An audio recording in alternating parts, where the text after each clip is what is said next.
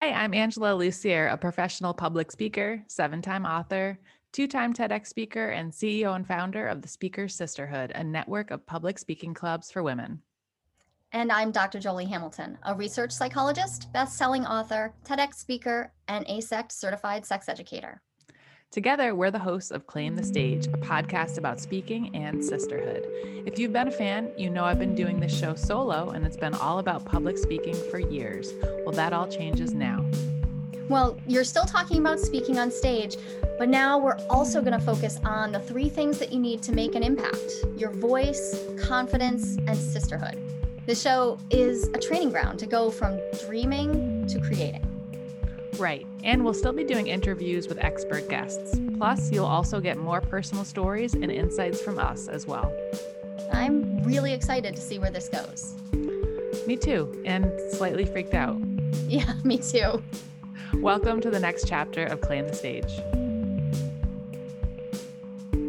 Welcome, everybody, and Jolie. Welcome you especially, because it's just me and you at the moment. Right. Welcome everyone to our room that only has us in it, and it's two separate rooms apart from each other. With space between us that I know for sure has a bear in it, because I saw it this morning. There is a bear in the in-between. Probably more than one, but I I think just knowing that there's one is enough. Yeah. I went for a walk this morning in the woods and I look over and there's a bear like fifteen or twenty feet away. And you know what? I just said, a bear. I didn't feel scared. I also didn't feel like I needed to run. I actually wanted to run towards it and hug it. So not risk averse, you know? I just want to ask everyone a serious question. If you've ever been in the presence of a bear, how did you resist not hugging it?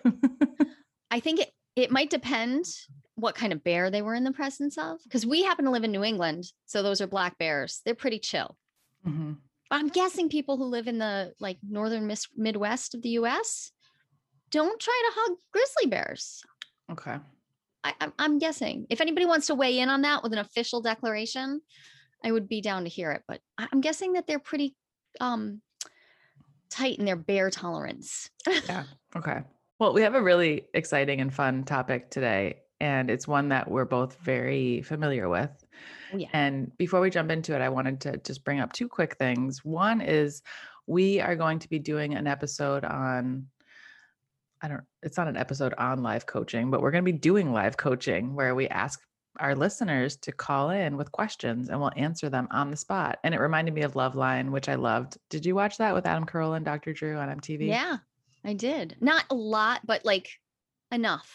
enough. Yeah. I mean, I know there's like a thousand other examples, but that was the first one that came to mind for me. And I was like, I feel like I'm living out a dream. I Totally. I you think you're Doctor Drew or Adam Carolla? I would say you're Doctor Oh. Drew. uh, you know, well, I'll, I'll take the doctor title. I'll just, I'll just go with that. I'll just go with that. Yeah. Right. That's it. Uh, I want to be Adam Carolla because I think he's pretty funny. Yeah. I mean, I honestly, I'd be happy either way. But yeah, before we get into that, I want to just invite everyone listening. If you have a question that you've been thinking about around the topic of speaking, whether it's speaking on stage, speaking on the computer, speaking in a relationship, send it to us, you know, and we will, we'll, we'll get on the Speaking Zoom. up in classes. Speaking up in class. Oh my goodness. At work. Yep. So many things. Um, we want to answer your questions. Yeah. yeah. So um, any questions around relationships, around career and business, these are all the topics that we have spent a lot of time working on, learning about, working through, and we want to help you. So we can do some live coaching with you on the podcast. If you don't want to use your name, that's fine.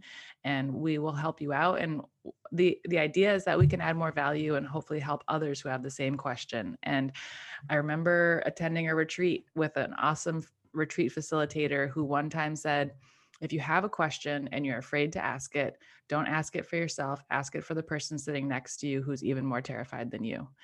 And I, that always stuck with me because I realized when other people ask questions in the room, oftentimes those were the same questions I had, but I was too afraid to ask. And so you can do it for yourself and then do it for the other listeners who might be struggling with the same thing. Totally. Because we can't, we can't solve problems that we don't actually know are problems. And it's hard for me sometimes to remember where people can be at in their journey. Like I see a world filled with really amazing, confident people who look like they're speaking up, but I, by definition, won't know what they're not speaking up about. Yeah. Right. So yeah, it's, there's always more. Yeah.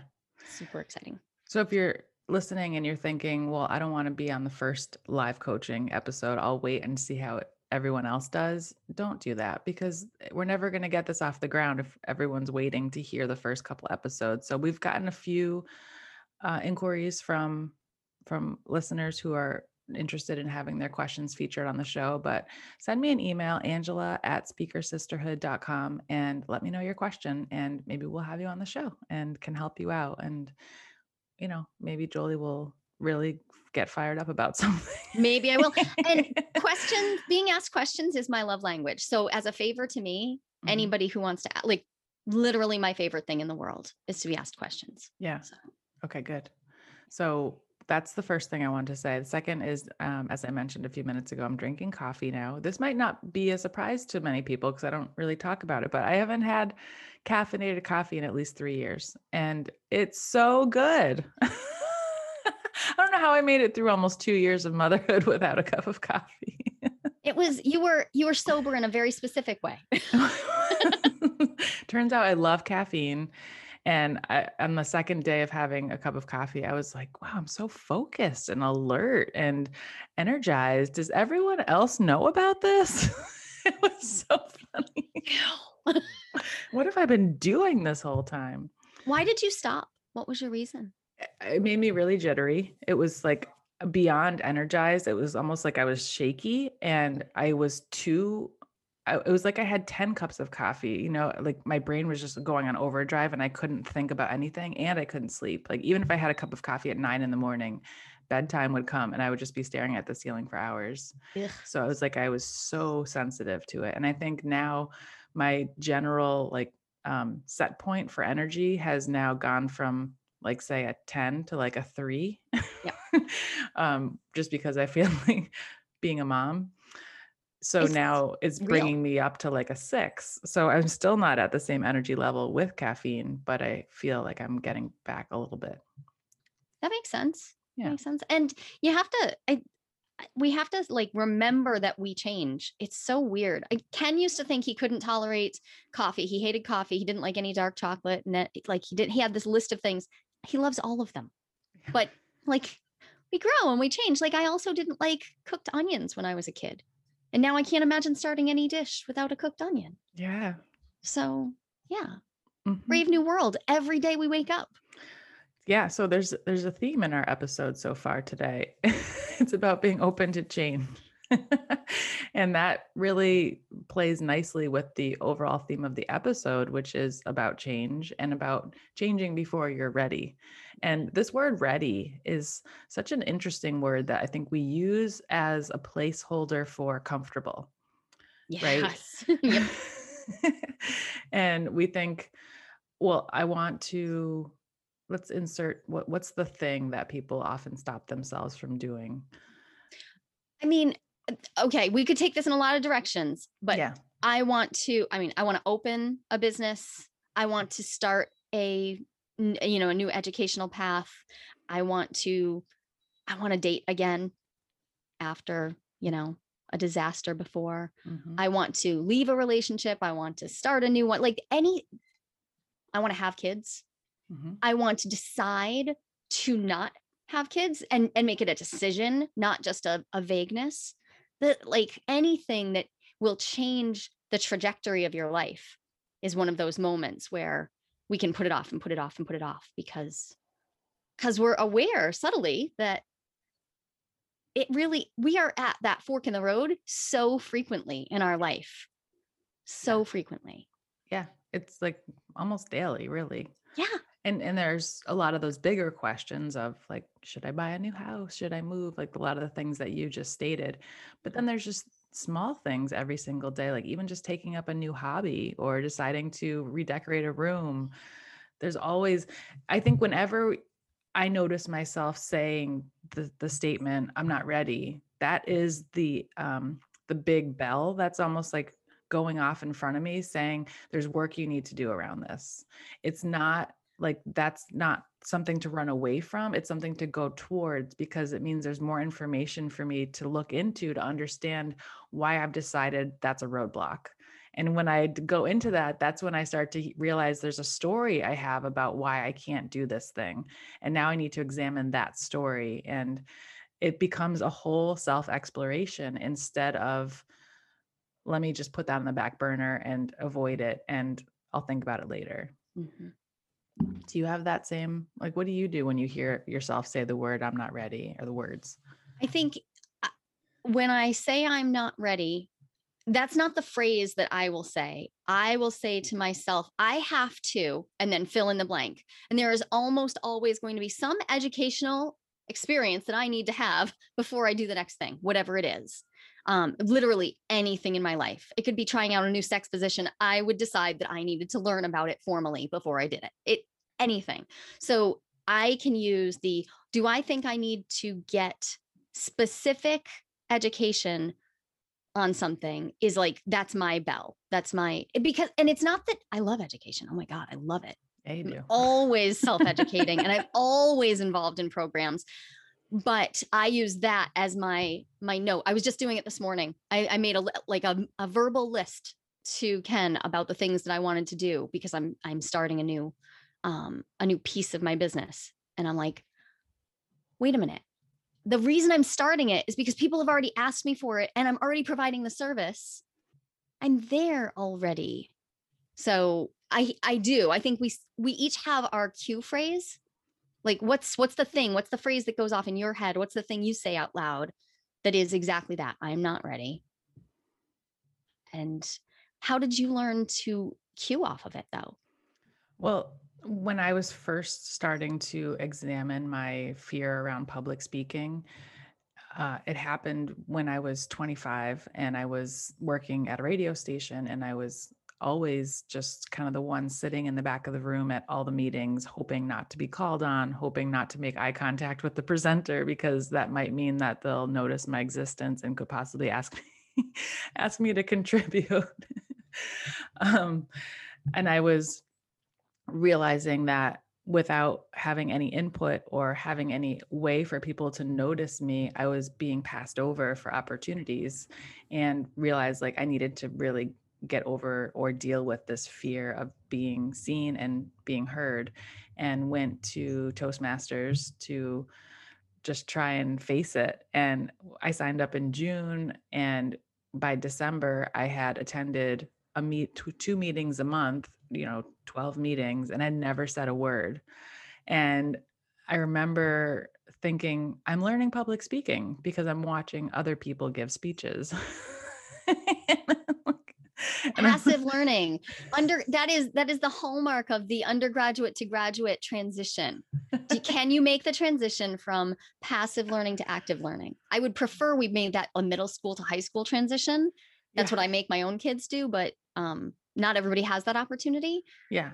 But that, out, that move, that's a big one. Yeah, it is a big one. And it turns out passive learning when it comes to public speaking is so much easier than actually giving yeah, a speech. Very and- comfortable. It feels like warm in my belly. I watched a lot of TED Talks, a lot. I was definitely learning. I, I was feeling good about it. Yeah. Yeah. yeah. I did not achieve a goal. yeah. And, and, and, you know, I felt like I was making a lot of progress because I was listening to more experienced speakers in the room give feedback to the speaker. And I was like, oh, okay. So that's what you do with your arms. That's how you start a speech. That's how you stand. And I was really learning a lot about public speaking, but I was not becoming a better public speaker because I wasn't actually practicing it. And so in December, after six months of membership, the club president came up to me and said, we're going to put you on the schedule to speak at the next meeting. And I remember just my, my whole body like sank. Like I felt like I just f- turned into a, like a crushed, you know, ball of paper on the floor, and was like, I'm not ready. And the next thing he said to me was the, was the thing that changed everything for me. And I continually go back to, he said, you'll never be ready. You just have to start. And it's one of those moments where you go, obviously, like, it's almost like I've been making up this, this whole story that I need, I need to be better at this. I need to feel more confident first. I need to know exactly what I'm going to say. I need to make sure that I don't make any mistakes. And it's like, you can't get there without doing that work and like practicing and being bad at it and, and doing all the things that help you um, be more skilled. And so when he said, you'll never be ready, you just have to start, there was no response to that statement other than, okay, like you can't deny that. There's like, there's really no other, uh, what do you say at that point? I can't. The only thing you can do is bail on the entire process. Hmm. You have to actually, you have to choose at that point to, to not ever be ready.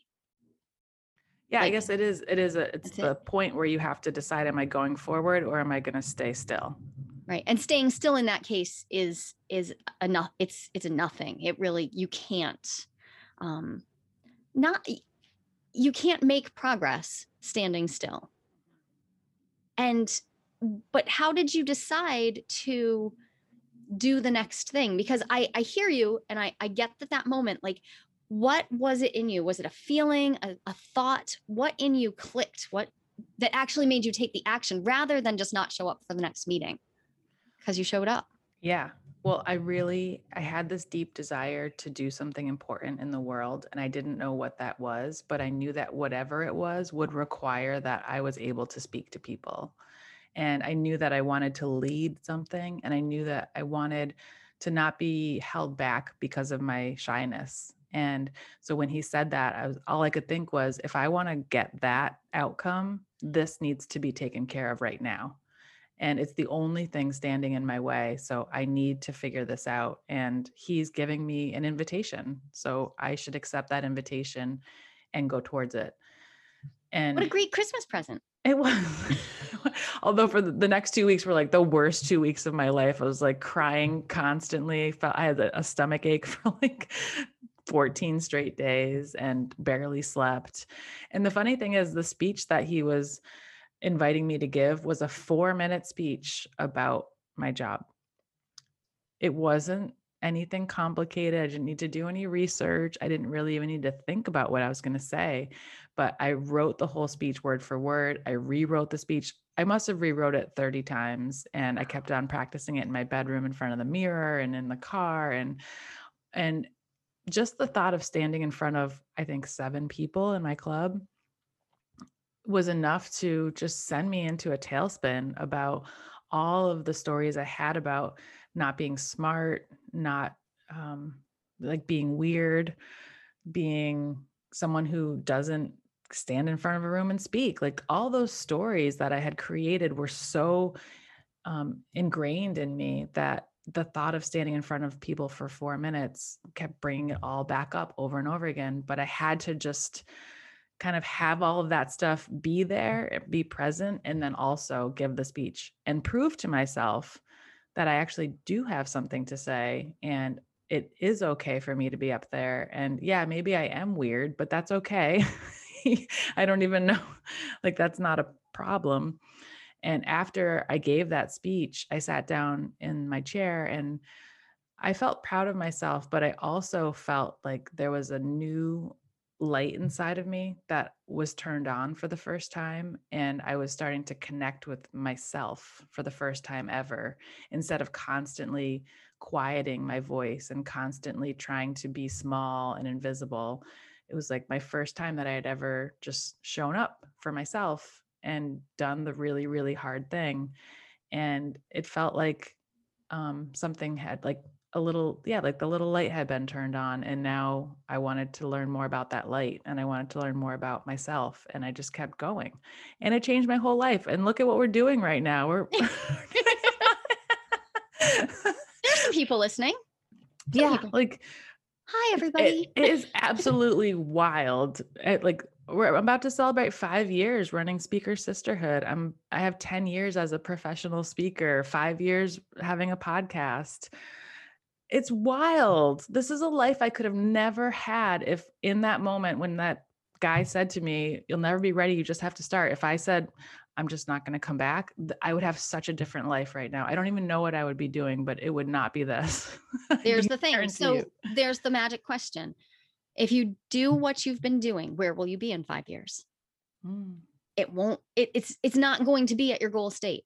It's just not. So really take the time to imagine it. Where would you be?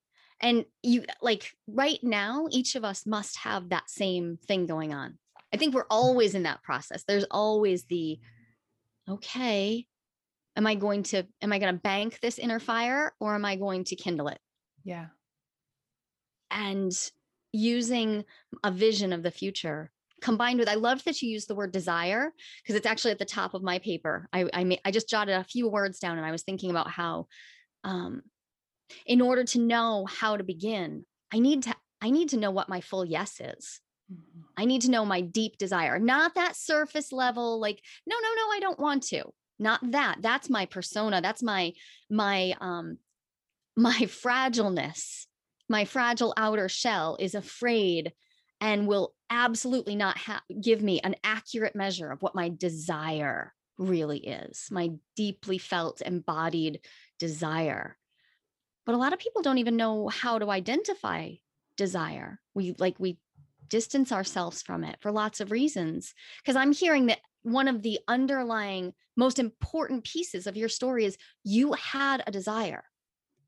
If you hadn't had that desire, it might have felt more like an, an, an exercise. Like people say you should get over public speaking. So I'll get over public speaking. I mean, I've seen people jump out of planes for that very reason. They have yeah. no desire, and that's fine, but they have no desire to, but they do it because they, they've been told it will be, it will help them do something. But I've also seen people jump out of metaphorical planes because they deeply desired the experience and what was on the ground when they, when they did it. Mm-hmm. And those are, they're two different, they're two different experiences. They're two different things to do. So how, how did you decide, how did you come to know that desire? Was it, was it a professional desire or was it actually like more of a whole life desire? Because I hear that you felt like, and I've heard this story from you in a couple settings. So I, I feel like I can sort of walk around the story a little bit. Was it really about being passed over professionally, or was it about being unseen in yourself? Yeah, it was more about being unseen. And it was a desire I'd had since I was a little kid. I remember maybe being like nine years old and waking up on a weekend and thinking to myself, I want to go outside and sit on the deck with a notebook and a pen and write down what I want to do when I get, when I grow up. And I did that. And I remember going to my parents' desk. They had like a roll top desk, and I opened it and I saw a yellow legal pad. And I thought that seems really professional. I should use that. and, yes. and, and there was a pen. And I don't know if you remember or if your parents did this, but I wasn't allowed to use pens when I was a kid because I would just write all over myself. So I was only allowed to use pencils. I was allowed to write all over myself. Okay.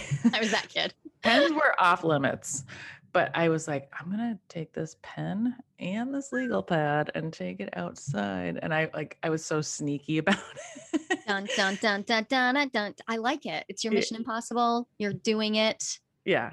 So I What'd went out, I sat on the deck and I made a, I made a list. I wanted to be the first female president. And I also still a time, still a chance, still, a, yeah, still open. Yeah. That job is still yeah. available. And, and I just kept thinking, I want to do something important. I want to make a mark. I want to help people. I want to do something that like makes my life feel worth it.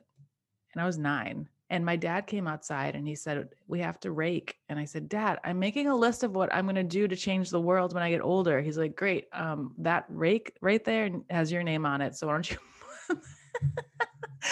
put that notebook down? And he didn't notice I had the pen. I was like all freaked out. I'm like, oh no, he's going to see the pen and this is going to be all over.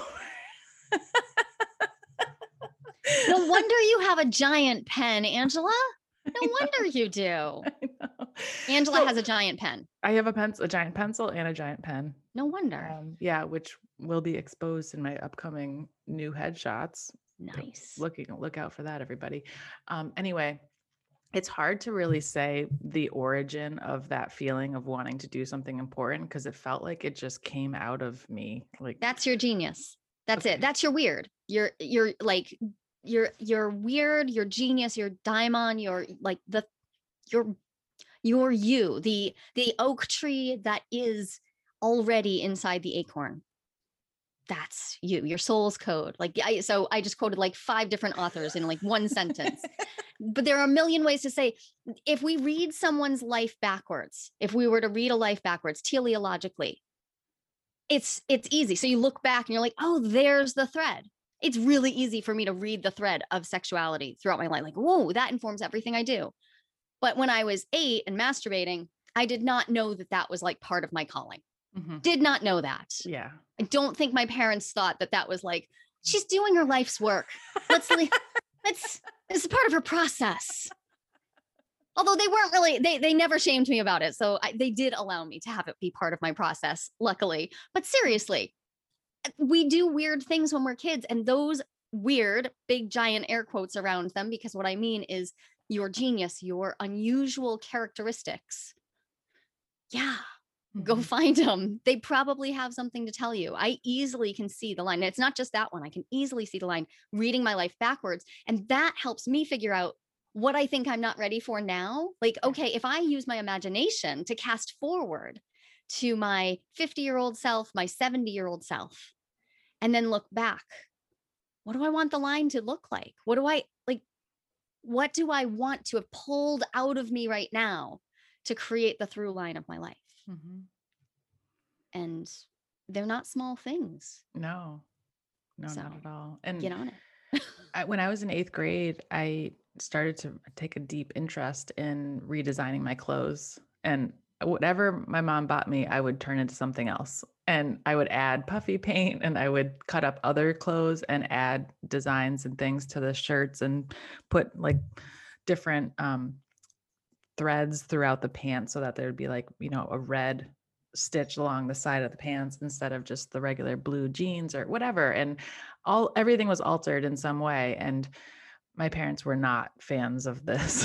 Mm.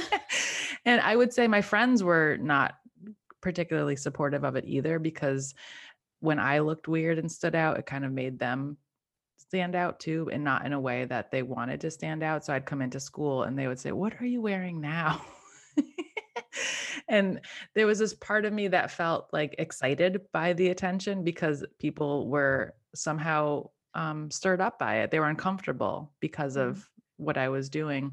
But then there was another part of me that did not feel accepted and didn't feel like I belonged at all. But I would have rather be um, myself, you know, and be able to express myself through my clothes than try to fit in, because that felt totally wrong.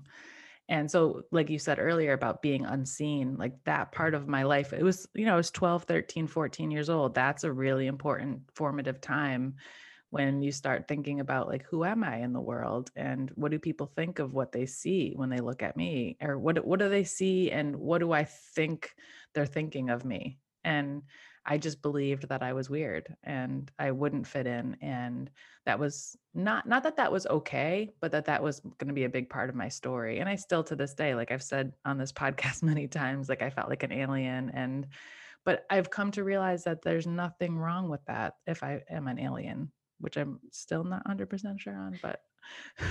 I know you have vacillated. Would you like to be an alien? Probably, yeah. I've been kind of disappointed in humanity lately, so maybe I'll just distance myself. I think there are a lot of people who could resonate with that. My move when I when I feel like I'm weird is to go down and in. So I'm like, oh, I'm gonna I'm gonna dig deeper into my weirdness and be weirder. It never occurred to me that I wasn't human, but I'm married to somebody who definitely felt like an alien. So that's right. I know that that feeling. I could imagine it leading you to a place that it feels natural to be unseen, mm-hmm. to be unknown, and to be misunderstood.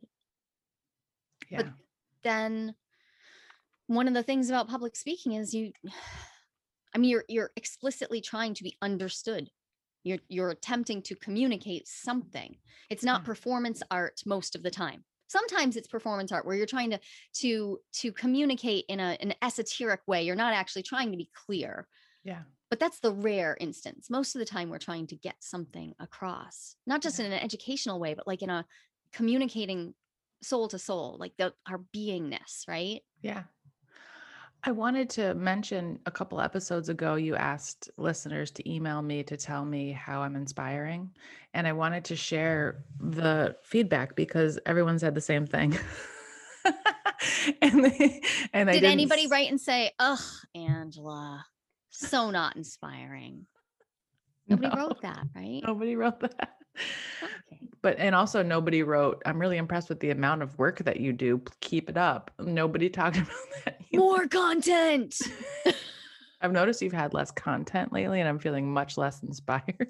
Much less inspired. It makes me sad, sad in my, sad in my heart. Yeah. That's it. The, the feedback was actually you, it was along the lines of you decide you're going to do something. And even if you're scared, you do it anyway, which is exactly what this episode is about. So when I read that and heard that, I thought, so I'm not actually, I don't actually have to work at that. It's not, that's not work for me. That's actually me being me.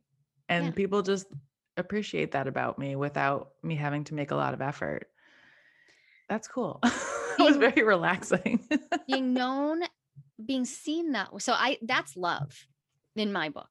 Love is the, the expression of love, seeing someone, being seen as you actually are. Like that's like being loved for your being, being appreciated for your being. You, you be that way. And that's the magic. I love that.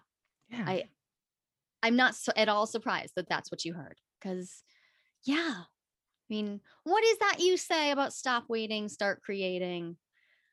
You, you do all the time. You yeah. make polka dot curtains and you, and you cut up your t-shirts and you write books and you start new adventures. And it is inspiring and it's affirming for all the people who are like, I might not be ready. There are other people out there risking that not ready feeling. And you provide that. Thanks. There's so much on the other side. I hope that anyone listening today leaves this episode thinking there's so much out there for me if I am willing to take that step. And last episode, when we talked about how to actively avoid your destiny, that was almost like the prequel to this episode, to thinking about, okay, if I'm not avoiding my destiny, what would it be like to take some steps toward it? And yeah, my, my motto, my life motto for at least the last ten years has been stop waiting, start creating. And the reason I say that all the time is because the creation is, is where the information lies. That's where you get to find out more about yourself and you get to be on the adventure and doing the experiment and finding out, is this dream the dream I want? And when you can separate yourself from win, lose, from right, wrong, from success, failure, and just go into it and see what happens, that's when life begins. That's really what life is.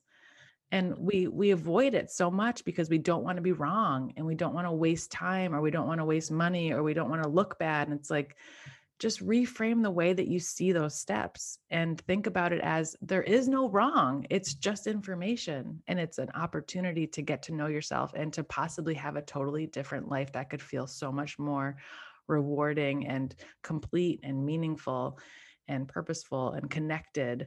And those things feel so good when we just allow ourselves to go towards them. So you said, Jolie, that you have a story you wanted to share about your relationship to doing things before you're ready. My, my, my relationship to doing things before you're ready is complete, entire, all encompassing.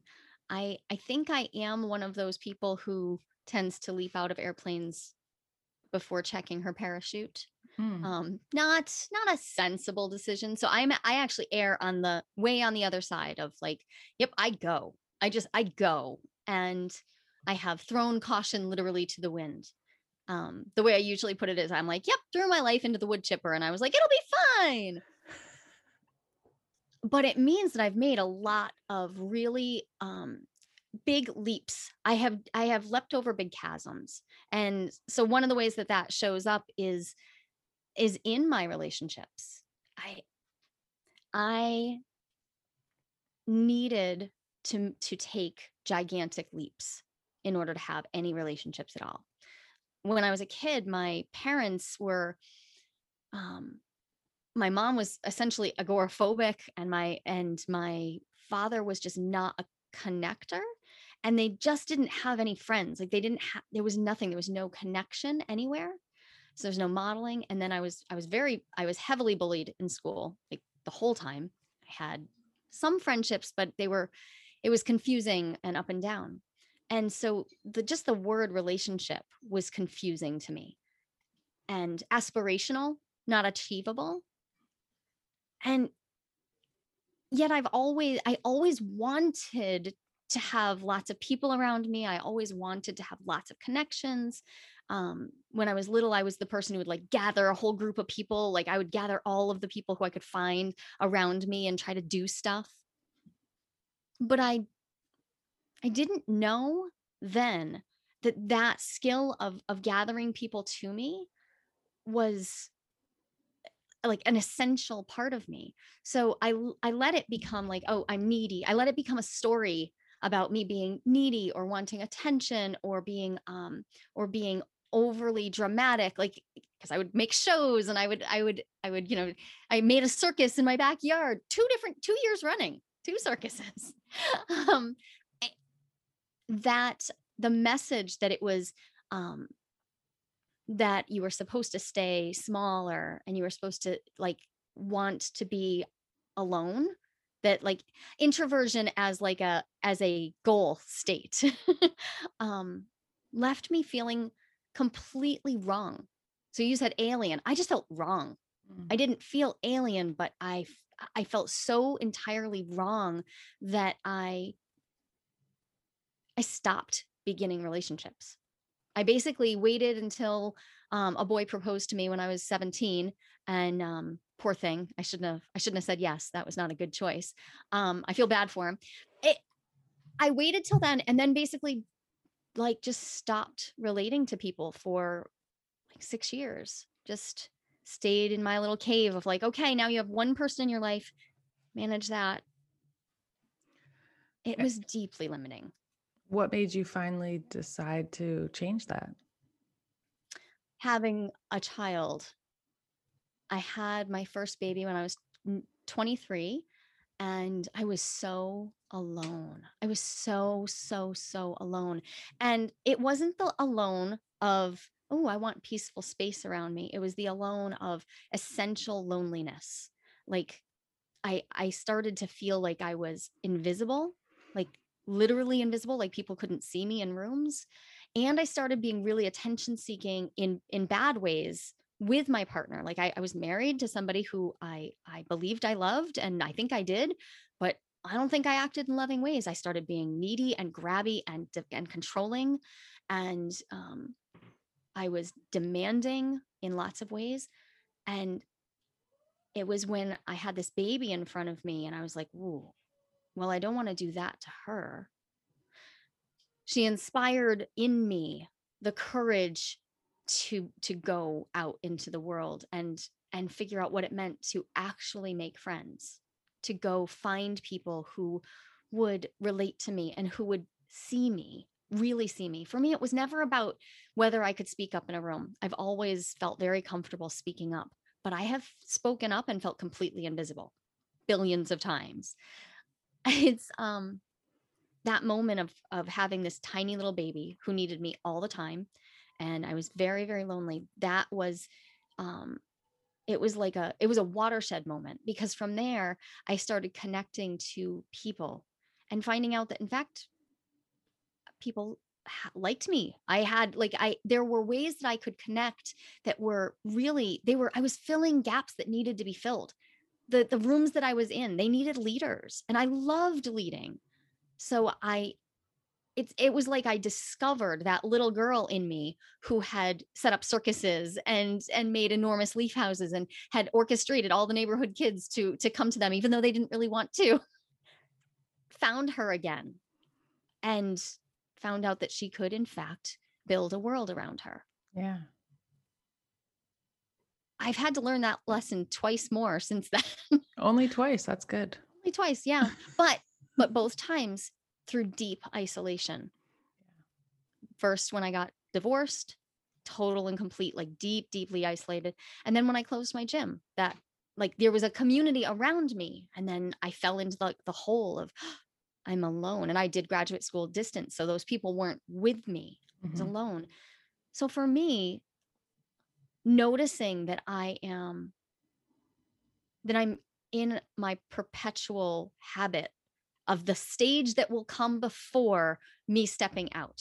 Me stepping out into connecting to other people, saying what I need to say, creating the things I need to create is has always been preceded by a time of feeling utterly alone.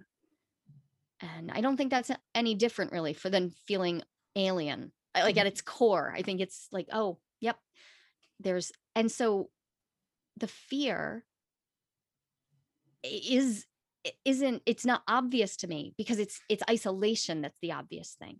Mm-hmm. And I learned how to identify what my yes is um, by, you know, educating myself. I, I do obsess over educational opportunities. I love them. And when I learned to say a full yes, it became obvious that I needed to say yes to relationships, even though I know that being in relationship is messy. Mm-hmm. It's messy. That's, that's what it is. There will be hurts. There will be bumps. There will be times when you wish it wasn't happening, um, but but not doing that, not connecting to people, leaves me feeling invisible, and that is far worse than the fear of what connection might might bring. So, what do you do when you're feeling that isolation and you're wanting to create connection, or you're wanting to, I don't know, work through that? What is that? What's the process you go through? So. I said that I'm a person who who leaps before she looks, you know, I, like that, that's me. Um, I try to find something that looks way too big and do that. Um, incrementalism d- is not my friend here. I am not really good at doing the, like the next tiny step, though it is something I teach. I teach it a lot. I teach micro steps. I think micro steps work for most people, but for me, I have found that the best thing is well, to show up to Speaker Sisterhood and talk the first day, even though I was terrified of being in this group of women. Mm-hmm. Um, I need, I have to allow myself to feel the full experience all at once. Um, because when I do, I have universally, without fail, found that the uni- that experience that I was so afraid of is actually exhilarating. And so I think that's just practice and, and re- like realizing now, now I can say, okay, this is scary. Yeah, I have to move toward it and do it in a big way. Don't do it in a small way. Mm-hmm. For some people, I think small steps are the right choice. I think that there is, there are different personality types. There are different ways of being in this world, and micro steps work really, really well. But for me, I calm my nervous system. I set up my self-care plan, and I'm, I do really clear, active self-care. So I set that all up. And then I take action in a big way. Can we talk about each of those in a little bit Sure. more detail? So when you say you calm your nervous system, what does that look like? So I use a few different methods, um, but I like basically working from like polyvagal theory, thinking about the nervous system as a, as a set of, as a response to threat that can send us into, to speak about it in the like most clear way, that freeze response, your your fight response, or your your fl- uh, flight response, or your fawn response, right? All of these things that can happen when our nervous system gets excited. Fear is going to send us into one of these states. Like we're we're going to have a go-to state that we that we go to. And so to calm my nervous system, I need I actually need stimulation rather than like some people will put themselves through um, a process of like slow, meditative, deep, you know, it, it's a, it's a quieting and calming. For me, calming my nervous system involves um, stimulation. I need to like put my hands under really hot water um, mm-hmm. or, or um, get in a hot shower, or I need some stimulation in order to, to sort of leap over that gap. Um, and then I can do my calm breathing and I can, and I can reach into a whole bunch of somatic tools that are a little bit easier to teach either live or on video. Um, but it's, a, it was about figuring out what my nervous system needs and one of the things it needs. I mean, I can feel it right now. I'm sort of excited, and it, and there's this desire to, um, to feel something, to remember that I'm in my body, because I, when I feel too much, when I, when I get the excited, like, like my, my heart's beating too fast and all of that, I actually leave my body rather than I, I'm not in it feeling that, I leave it. So I use sensation to call me back to my body. I also use, you know, just the standard techniques of like, okay, calling all of myself back to me, all the pieces of myself that have, have left the building, calling them back, deep, slow breaths, you know, box breathing, or, or just slow, um, meditative breathing, belly breathing. I have a, a question. I don't, I don't want to ask this question. Uh-oh. But I'm going to ask it. Oh no. This is going back to Laura Khalil's episode and what you just said ten minutes ago about masturbation, using masturbation as a tool for calming your nervous system. I don't want to ask this question, but how do you feel about, how do you feel about that? How do I feel about that? I love that you asked that question. Look how much you've grown. I know. I'm not even that dark red. You're not. Right now. You don't match your shirt. You're fine. You're totally fine. So if, so if you have done, um, if you've done enough of your, your, um, introspective, um, self-reflection about how masturbation works for you, that masturbation is pleasurable, because for some people it's not. For some people, they're still like finding their, their way, or they, they may be pre-orgasmic. Um, and so if, if it puts you into this mindset of like goal oriented rather than pleasure oriented, then you mean I would like trying to get an orgasm, trying to get an orgasm yeah. in a, in an un, like in a, in a fearful way. Like, so if you've never had an orgasm and you're, you're still learning how to masturbate, um, which is a thing that happens to lots of women. Um, if you're still learning that, then that would go into my goal setting, like my, my, like my skill training. And I wouldn't use that as a calming technique, but I've done a lot of pleasure work and a lot of body work. So absolutely. I use that. Absolutely. And one of the ways I use it is not orgasm seeking. So I'll like forego the vibrator for, for me personally, forego the vibrator this time and just be with my body, use my hands to touch, not just my clitoris, but to really explore my body and find pleasurable ways. You were talking about like self-touch. Yeah. Like just stroking parts of your body and, and being in it. Absolutely. Hmm. So it's not an appropriate way for me to self-stimulate when I'm, say, about to give a speech. So I don't do it then. Instead, I'll, you know, wash my hands for a long time. But I do think, I think it's a great question because yeah, that can work really well. Well, it's also making me think about the pleasure experiment, which you put together a few months ago. And we talked about on our pleasure episodes. If anyone wants to go back and listen, the link to the pleasure experiment is in the show notes. And what you did is you broke down a bunch of different ways to experience pleasure through your senses. And so if you're If you're listening to this episode thinking, well, I don't know how to calm my nervous system. I don't know if I like more sensation or if I like to do box breathing, that those experiments can help you discover that part, right? It can yeah. help you figure out what would be calming to me before having a difficult conversation, giving a speech, you know, whatever, totally. whatever the thing is that you feel like you're not ready to do. That's part of the process of, of maturing is mm. figuring out in an ongoing process. I'm forty-four. Like it, this is an ongoing process of what works for me, and pleasure gets left off so much. It gets, yeah. it, we, we think about how can I calm or how can I manage or how can I produce, but pleasure is, it exists for a reason. Mm-hmm. I don't think that there's, I don't think pleasure exists for no reason. We perceive pleasure for some reason. Yeah. So yeah, let's utilize that. And if you're feeling disconnected from it, the pleasure experiment's a great place to start because it's short and easy and really fun. Yeah. Yeah. And I think there's this like connection we make that when we're going to do something that is uncomfortable, then it's going to be hard and we're going to struggle and we're going to suffer. But imagine if we could go towards the dream while also feeling pleasure. Yep. So that's so exciting. I do that. So I actually do, I use orgasm to work through big, big things. Like if I have a terrifying leap that I have to make, I will intentionally masturbate to orgasm while like um, cha- like saying the phrase, like saying the, the thing that I need to get over saying it. So I, I tie, I bundle these two things together.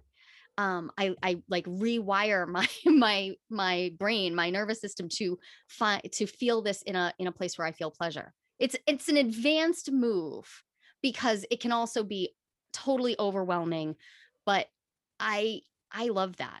So like when I was writing my dissertation, when I needed to defend my dissertation, I masturbated my way through that a lot. Wow. A lot. I can't believe I'm just finding this out. See, mm-hmm. These are the conversations we have. Yeah. I have to be bolder in my expression. I'm, it's because I'm such a wallflower, Angela. I don't share these things. Yeah, this is true. I need you to be more forthcoming. That's it. That's what people say. Okay. This is exciting. I love, I love that we're kind of coming back to this subject that we spent three or four episodes on a few months yeah. ago, and thinking about how to connect it to making big changes in our life and being able to reframe what that process looks like. So you said you calm your nervous system and then you figure out your self-care plan. Yeah. And the self-care plan, I, I feel like it's just, we think self-care and immediately imagine a bubble bath, but what does your self-care plan look like? And any ideas you have for people who are starting to put those together? Absolutely. So first off, think of self-care as, uh, as something that's active rather than something that's a reward. So the pleasure experiment's a great place to, th- this is a great pairing, um, because a self-care plan is a set of things or steps that you can take when you're overstimulated or when you've gone to fear response or when you find that you are feeling out of your depth or doubting yourself. It's a set of steps. And some of the things that I include for anybody, and I, I have students set these up at the beginning of class. Like if I'm going to teach human sexuality, the very first week, their homework assignment is to set up their self-care plan, because we talk about self-care, but we often talk about it as like as an after, and it's the plan that makes all the difference. So in the plan for me is a playlist, um, and it's specifically labeled in my Spotify, like, so, and it's specifically labeled, and my partner knows where it is and knows what it is too. So he can actually put it on. If I have become overstimulated, he can actually just put that playlist on. I can always shut it off, but he can put it on. And sometimes that's enough to draw me out. Music's a wonderful archetypal experience of, of beingness, right? So it can get me back down into my body. Um, I'll always include, uh, I always have a phone a friend, like uh, the name of at least one person who I can reach out to, who I have agreed to hold space for me. So you're, you're my person on that list. Um, and then I have physical things. It seems so strange to people when I first ask them to do this, but make yourself a list of the physical things that you, that do calm you. A, ba- a, a back scratch is a huge deal to me, but when I'm hyperstimulated, when I'm totally out of my mind, I'm not going to remember to ask for a back scratch. It doesn't, it doesn't feel synchronous. It doesn't make sense. Yeah. So I have it written on a list. And yeah, if you were here last week, when I was panicking about something, you would have seen, I, I was asking for a back scratch. Why? Because it put me back in my body. And at the end of it, and it was a long back scratch. I think it was like, and I, I have a body brush for it too. Super awesome. If you like scratchies, do that. Um, and you can do that to yourself too. Like you can do your legs and your arms. Um, And that put me back in my body. And I was able to do something really hard afterwards. It took like fifteen minutes um, to get me back in my body. But then I was here and I was able to do the thing and do it with pleasure because I was back in my body and I was no longer in a story, nine years old. I, I was, I was here. Um, so a self-care plan is about soothing, showing yourself gratitude. So, you know, positive things that you can say, making a list of the, all the things you've survived. That works really well for me. My survival list blows me away. Like, oh, I survived one hundred percent of my bad days. Yeah. And they've been really freaking bad, really bad. And yet here I am. And I did a lot of them with grace. So making an actual list and then reading them, like, wow, okay, that's real.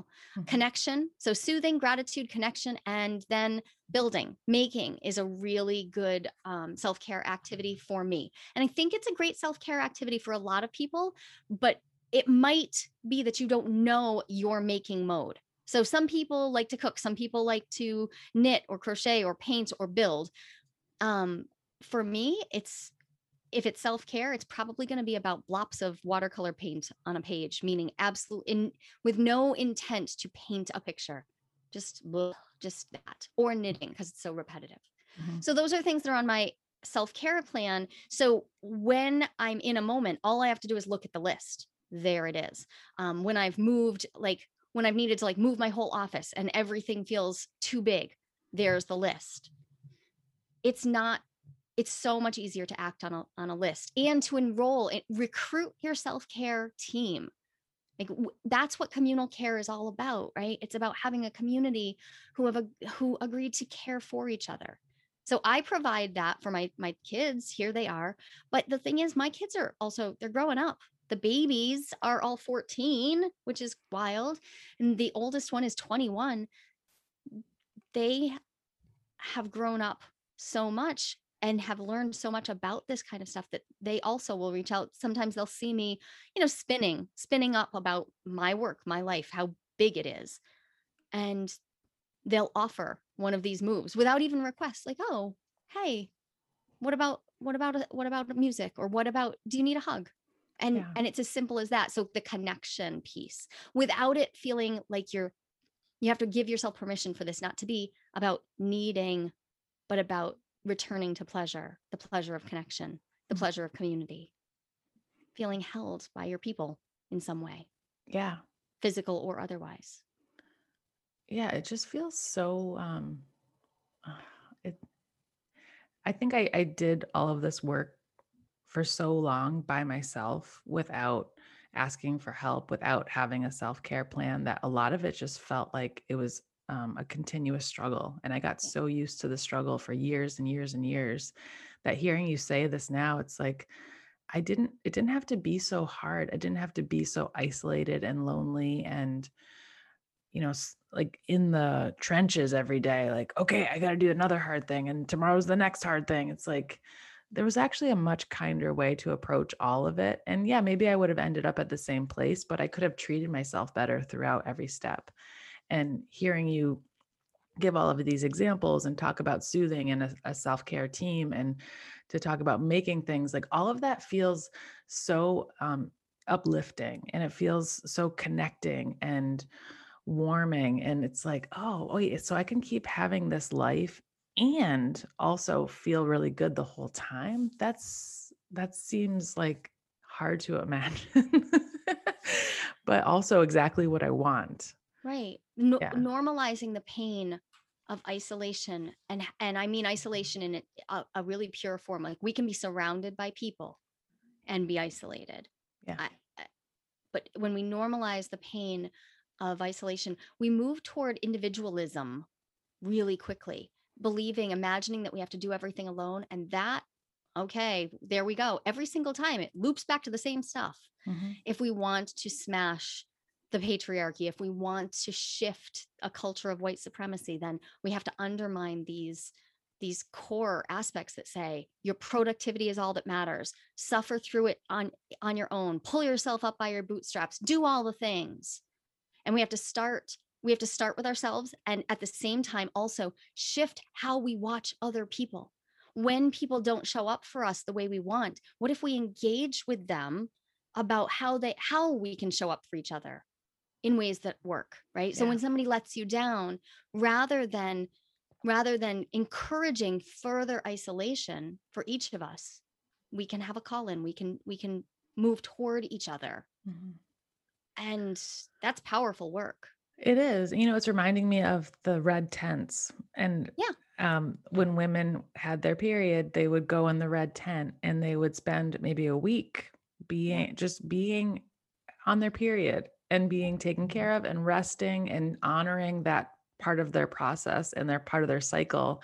And that was a cultural expectation. And unfortunately today, the cultural expectation is not to take care and go slow and, and to honor each part of the process and the and to cycle. To pretend it's not even happening. And to pretend it's not even happening, just fight through it, just go through it, just act like you're fine.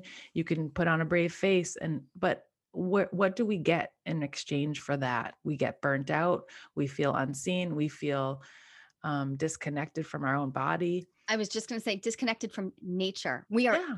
unecological in that moment. Yeah. And it disconnects men um, and people who don't have periods from that. Like there's something very cyclical about that. And if we all, if the whole world oriented around that reality, the reality of the moon, the reality of periods, the reality of the seasons changing, if we were oriented around that, we're less isolated. We're, and then we're, we're tied together. The cycles tie us all together.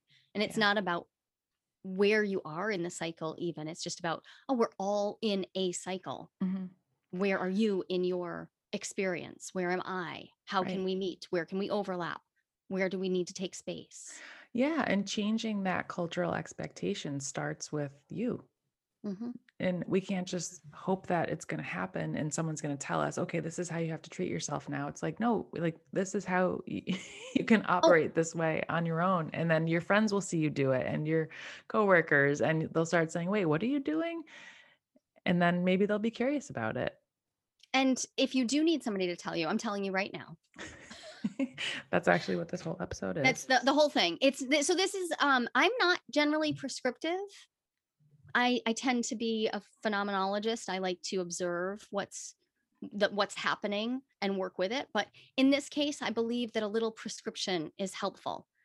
I, I prescribe an active self-care plan to my students for a reason, because it works. And because when we start taking our so, our, our self-care um, seriously and, and tuning in, like it, it opens us up to having more presence to share with the world. When we neglect that, we can become resentful of the world, and resent then leads to more isolation. Yeah. So if we want to, if you, if you have any part of your, your, um, your, your goals, your mission, your vision, your purpose for being here, if any part of that is about making the world better, you could just start by having a really well-defined active self-care plan and then using it. It's a great start. It is. I love that. What, so earlier you said you calm your nervous system, you use your self-care plan. Wasn't there a third thing? Yeah. The third thing is, is a, it's a, it's a little series of things. I inventory where I am and make a judgment. I make, I make a, a discerning judgment about where I am. And then I take, I take an action. And those three steps happen very, very quickly for me because I happen to be, um, a ve- I, I'm a fairly fast thinker and I like to take action quickly, but they might take a while, but I don't let myself just do the inventory and assess. At the end of the assessing, I have to take an action. So it's, it's, the, sometimes this is like, like literally fifteen seconds, you know, what do I have going for me? Where am I? Okay, here's the action. But sometimes that's several days. I'm in the middle of a process right now that I'm like, oh, this is going to take a few weeks to fully inventory what I have in the situation, to assess the, the world, and then take the action. But I put a deadline. I, I put a deadline on it. I I love those marks, those those lines in the sand for myself, because crossing them is like crossing off a list. And yeah. It's so satisfying. It is. Yeah. The green check mark. The green check mark. So I give myself those those dates as a reward. I, in fact, the word deadline is silly. I need a new word. If anybody has a better word for deadline, because it's not a deadline. Like deadline sounds so horrendous. Yeah. This is actually a reward. The reward is I'm going to take the action, which means I will have done the thing that I was so scared to do. I, there was no, like the feeling of walking off the stage after my TEDx. That's a good feeling, right? Yeah. The feeling of sending my dissertation off, like that, that, that send, like, wow, that's, that's the reward. And you, I can feel it because I can feel the cascade and I can feel the resonance of it right now. Like my, my skin remembers the feeling of relief that yeah. those things are. Yeah. So I want a reward word for that. I've never thought about how deadline doesn't, it doesn't properly evoke the mood that I get. You don't like the feeling of thinking of the word dead when dead. You accomplish something. um, it's true that I use mortality as motivation all the time, but you know, I, my family has a birthday dirge. So That's right. Like we have a dirge that we sing on birthdays. So we're, we're built different. you want to sing it? Should I? It's never been, I don't think it's ever been publicly. It's up to you. Oh my God. Okay. How about, okay. Yeah. You know what? There's no moment like the present, right? This yeah. is one of those. Okay. See, that was fifteen seconds. Inventory, assess. Yeah. Okay. This is literally what my family, my father's family sings. And here's the thing. We all find it funny and encouraging. So okay. This is not a bad thing, but we sing happy birthday, happy birthday. There is trouble in the air, people dying everywhere. Happy birthday. That's it. It's the birthday dirge. If anyone's wondering about If anybody's background. wondering. Yeah. So if you were wondering how I got where I am, that song might explain some things. Yeah. I decided, I decided, um, we also pose by gravestones. We're it's we got some weird stuff going on, but um, when when my kid, my own kids were growing up, that song became sort of representative of how I wanted to incorporate a childhood that was very, very challenging and offered a lot of trauma. But I wanted to keep some pieces of it that actually worked for me. I liked the birthday dirge because it was weird, because it did make me stand out, and because in my family, because I grew up on a on a farm a little bit, uh, you know, there was death. Death was treated as a normal part of life, just like sex was. And this let me deal with massively difficult life experiences yeah. with my head held high and with my heart intact. And so what I offer my own children, the option, they don't have to hear it. But the thing is, as they get older, they they they choose it, and they and it's been part of our tradition of like, right, you're getting older and this is your time to be alive, because in fact, you won't always be. Hmm. It's super real, man. It's, it's pretty perfect for this episode, actually, because, you know, we only have so much time. Yeah. There's know. trouble in the air, people. Yeah. It's time, it's time to get moving. I think, I, I don't know if I should say this on the air, off the air. I'm just going to say it. And if, if you feel like I, you don't want people to hear it, I'll just cut it out. But it's been, it's been really fun watching you build your business this year. And you've been really wrestling with what you want to promote and how you want to promote yourself, and creating courses and packages. And, and I think the thing that you're Uh, struggling with is like, how do I want people to see me? How do I want, how do I want to promote myself? What do I want to sell? And the, this process that you just laid out, the calming, the self-care, the inventory, like this is to you probably a simple series of steps. This is your genius. Like this is a ten thousand dollars program that could change someone's life if they implemented it, because this is what is missing from the world.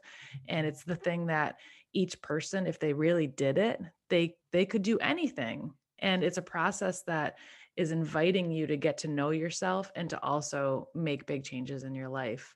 And because you do it so naturally, you probably don't recognize how valuable it is. Like the same way that I don't see my genius and other people can. But as you're outlining it, I'm like, oh, oh my God, this is the the key. This is the secret, the sauce, you know, this is it. And so um, I hope that you really like, you know, take that in. I, I hear you. And I think, I think this is, I think this week is very pivotal. There's something, um, and you know what, it's probably exactly timed right. The spring is always very dark for me. I had a lot of loss tied to spring. Um, which is so backwards. It's so anti-Persephone of me. Um, but there's a, there was, a, there's a lot of feelings and a lot of going into the underworld in springtime. And here we are, I'm, I'm just about to come out of it. And I can feel how what you're saying is true. Like I wrote those, I, I knew what the title was, and I wrote those down five seconds before the episode started, because they are, they're innate to me. And I have a hundred things like that, that because I have been really consciously building the way out of the hole I was in. I was raised in a sort of literal hole. It's a valley. It's a little teeny valley. It's true. and and and I live now at on the to- at the top of the hill. You do. Right next door to it. I love my family, but the way that I experienced being raised in that hole has taken, yeah, the, the next thirty years to get out of. At fourteen, fourteen was my turning point. I read the whole psychology section at the library and realized that, in fact, I was going to have a lot of digging to do. Yeah. And it's just taken thirty years, but I think I can shortcut that for people. Mm-hmm. It doesn't need to take thirty years. Well, it sounds like you just did that in what you laid out for them. Awesome. And I think there's so much more to talk about on this subject, but for today, I think we covered some really great steps to get started to doing what you want to do before you're ready, because what we know is that ready is is not a real thing. You're never, no one's ever really ready. You can always come up with another excuse, another reason not to start. But if you're able to put this plan in place that you just outlined, it should make taking that st- next step feel a little more comfy and, and easier to, to accomplish. So I'm glad we covered this today. Which is Thank awesome. You. And the yeah. Dirge had its like first public debut. I know. So Amazing. Many surprises today. Amazing. All right. Thanks well, so much. Yeah, thank you. And um, if anyone has comments, we always love to hear your feedback. You can leave reviews on, on all the places you listen, but you can also email me anytime, Angela at speaker sisterhood dot com. So thanks.